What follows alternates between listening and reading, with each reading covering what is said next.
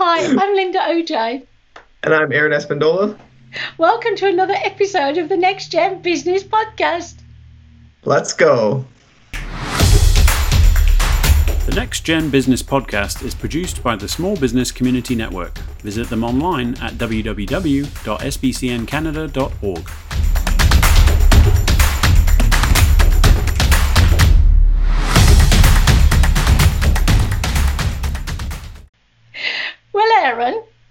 noticed when I was doing the introduction, I messed up, so I hope our producer takes that bit out. it's all good. There's no mistakes that can't be undone here, so. It's so lovely to see you. You look like you've been sunning yourself again. You look so well and healthy, and I'm all white. Oh, yeah. I've been I've been going to the beach like every weekend. So, and uh, with the uh, the new restrictions being lifted, I'll be definitely hitting um hitting up um probably like uh, I think Canada Wonderland's going to be open soon, so I'm going to be trying to go to there and see what's good. But uh, today we actually have a special guest uh, with us. His name is um, Ibni. Hopefully, I pronounced that correctly. Uh, you did. You did. Um, yeah. He is the president of uh, Dust Out Commercial Cleaning, uh, which is located in Kitchener. But I think you guys also do all of Southern Ontario. That's right. What I what I got from your website. Um. And for our, for our listeners and viewers, um, would you be able to maybe kind of go over what you do as a company? I know it's kind of um, like the name kind of gives it away, but just just go a little bit more in detail. Yeah, no, absolutely. Well, uh, first of all, Linda, Aaron, thank you so much for having me uh, on your podcast. I think this is fantastic. I think what you guys are doing is great. Um, and like I said, I think it really helps uh, small business owners and entrepreneurs, you know, giving them uh, an outlet and um, a platform to kind of mm-hmm. speak on their business and the good that they're doing. So thank you so much, uh, first and foremost. Um, so, Aaron, yeah, uh, a little bit of what we do. So, Dust Out Commercial Cleaning, abbreviation is DOC, D O C C, as in a doctor. And if you mm-hmm. visit our website, you'll notice a lot of the themes that we have are medical related. Now, we are a commercial cleaning company. Uh, we're not specific to just medical offices, um, but the platform and the brand that we had behind that came from this whole healthcare industry healthcare being tied to cleanliness and sanitization um, and health, we thought it was actually quite fitting. Um, and a little bit about myself. So, yes, I do uh, run the business as the president, um, and I have a partnership in the business with my wife as well. Um, and funny enough, my background is a little bit on the health side because I did work uh, currently, right, uh, in the healthcare industry, and my wife is actually a teacher by trade. So it's just kind of it came together uh, for us with, with, this idea of creating this uh, commercial cleaning company. Um, and I think you know what we do, um, a little bit of what we do, and uh, that helps us kind of shine. from the rest of the people out there is we really run an industry where we're not looking at the people we work with as clients, um, Aaron and Linda, we look at them as a partnership, right? Mm-hmm. I find through creating this business and doing our homework, a lot of the other players out there were offering a standard service where we would like to tailor our business um, to more of a customized service, right? We want to be able to fit in your equation for your business. So we are part of your brand and part of your company and part of what you do rather than um, offering a standard service and say, this is what we do, this is what we charge. So we really work with our clients. And, and again, part of that was, um, you know, our own experiences when we look at certain uh, services that we're looking for or certain products. We really like that custom feel. And mm-hmm. we know that it's designed for us and we know that the vendor or the supplier is making it specifically for our needs. It kind of gives us that assurance. Um, and that's kind of what's been driving you know the business and, and our background. Okay. How long have you been um, operating the business? When did you start? Yeah so we started in august of last year and um, the main driver to start this business, actually, before we even got into commercial cleaning, uh, my wife and I, we do a lot of volunteer work. Um, and you know, volunteer is fantastic, but with COVID and everything else happening, you know, you're watching the news and you hear how people are losing their jobs and places are shutting down. You know, we kind of sat down and said, what can we do to help in our community, uh, Kitchener, Waterloo, Cambridge, and the surrounding area? Uh, and the idea was, well, if we can create a business, then that would grow and we could potentially employ and employ people right? Which is what we did. So we were like, okay, how do we come back to the, how do we get back to the economy? And the best way we thought was to create a business.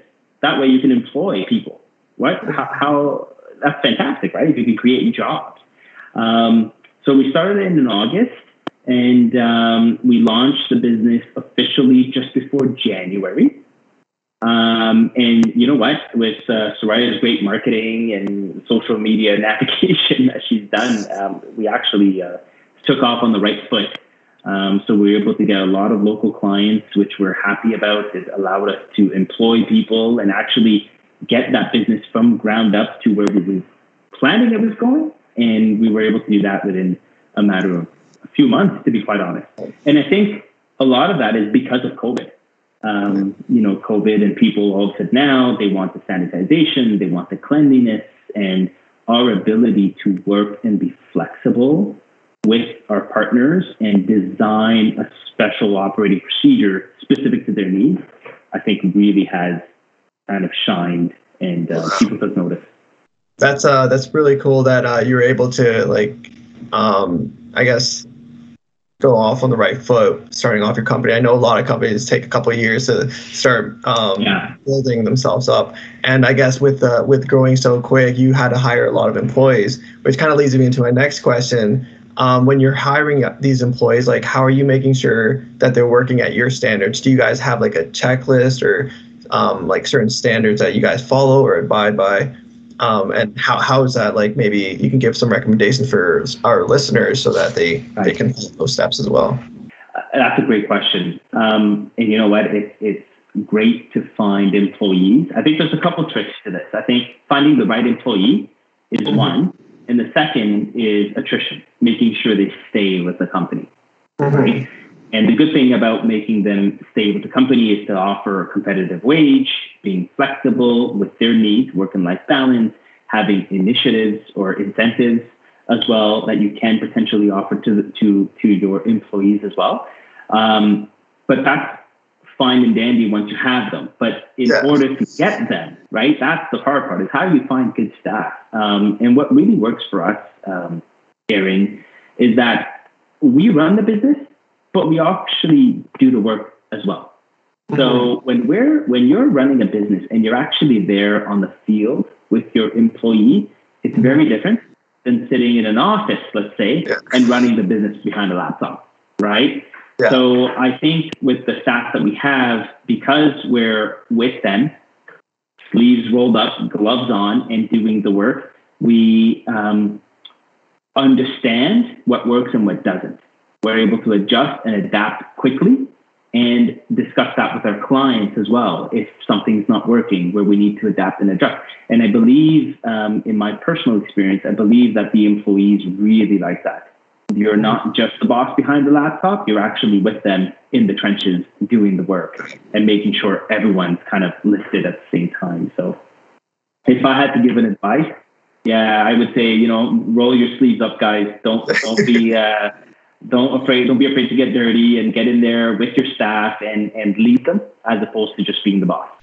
So again, for our listeners, and you know, a lot of them are students, but uh, some of them have now, you know, left college, left university, and are thinking about starting a business. You didn't think about this kind of business when you were at university, I guess, right? You said you're in the healthcare sector. Yeah, well, you know, my dad, um, my dad was an entrepreneur. So uh, back where, back home, I guess, um, he actually started off a construction company. So he um, was always an entrepreneur at heart. Um, and Soraya and I have always wanted to have something of our own. Um, you know, mine, the corporate, corporate's fantastic, but having something for yourself and being able to grow that business um, and also keeping it close to home and keep it, keep it with like a family run business, keeping it humble and really being part of the worker and understanding the needs um, has helped. It has helped quite a bit. Um, and it doesn't have to be, you know, a business that you're thinking about while you're in college. Sometimes you'll have this idea. And I always say this I go, you know, out of all the 100 ideas you may have, 99% of the time, nothing will come of it. But it takes that one idea. It takes that one idea to set you apart and that one way of thinking that sets you and makes you different. And you know what? If you follow that, it, it, it will, uh, and if you enjoy what you do, the rest of it just falls in place. That's a great answer, isn't it, Aaron? You, you're ticking all our boxes. I'm just going to ask you very quickly, if you don't mind, where is home then? You mentioned home. Where is, where is your former home? yeah, so back home is a small island um, called Mauritius. It's uh, off the east coast, off Madagascar, um, basically uh, uh, in the Indian Ocean. So it's a tiny little place, and uh, that's where I came from. My wife was born here, but her parents were also from Mauritius. So we're all from the community. Oh, it sounds beautiful. It sounds like I want to go on holiday there, Aaron. What do you think? Go on a nice holiday. oh.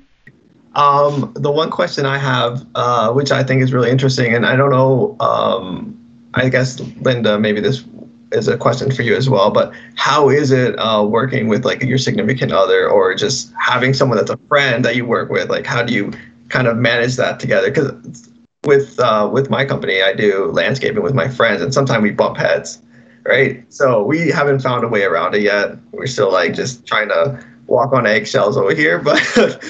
yeah, probably one of the harder questions you're going to ask me, Aaron.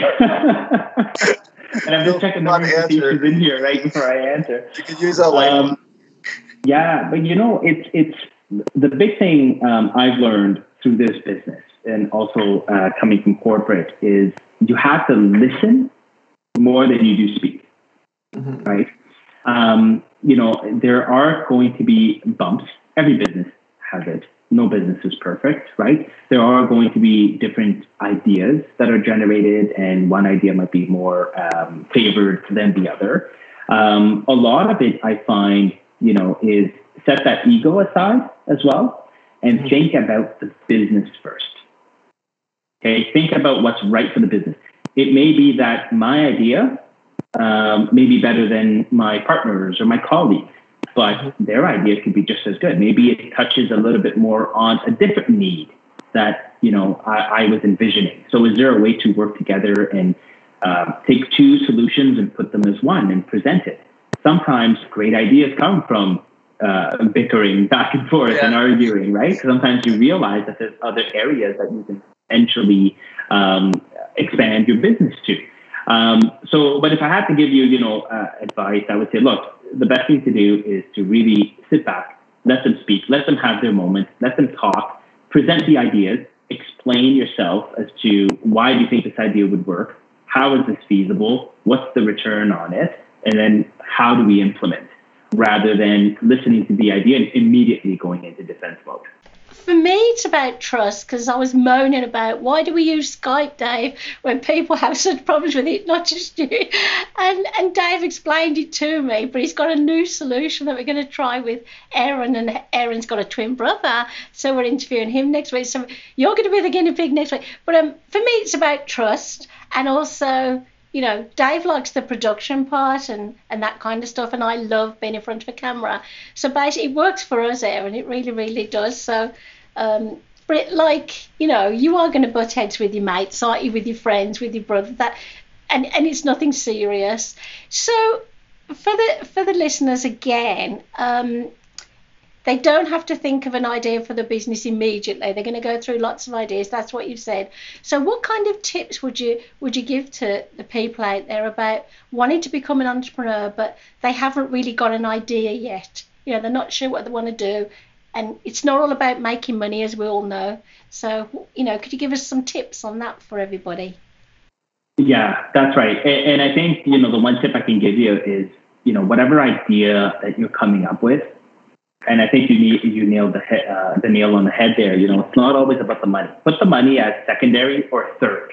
The money is just a byproduct of what you want to do, right? If you're honestly, I, I believe that if you're focused solely on money, then you're going to be distracted from the good that you could potentially do with your business idea. Um, so, you know, that should be secondary. I think, you know, the quote, I'm not going to try to quote it or tell you who it came from, but they said, you know, if you love what you do, the money will just come after. It's a byproduct of, of what you're doing. So, um, you know, I think coming up, first you have to realize what it is that you're good at, right? Um, what can I do that's different? Or what can I do that's so particular to my skill set that I do? Now, it could be something professionally, it could be something you do at home, like, for example, cleaning. I had no background in cleaning, excuse me. But when I clean my house, I take five, six hours to clean my house. I'm very particular, right? Yes. So I'm good at cleaning. so, and, and, the idea of creating a business or, or giving back to the community, that's where it started. How do we create jobs for people? Um, and then the two kind of just fell together. And I'm like, well, I'm good at this. And potentially there's opportunity there that could be lucrative. And if we expand, we can employ and hire people. And it kind of checks all the boxes. So um, I think that's where you start. Start with ground one at yourself. What do you love to do?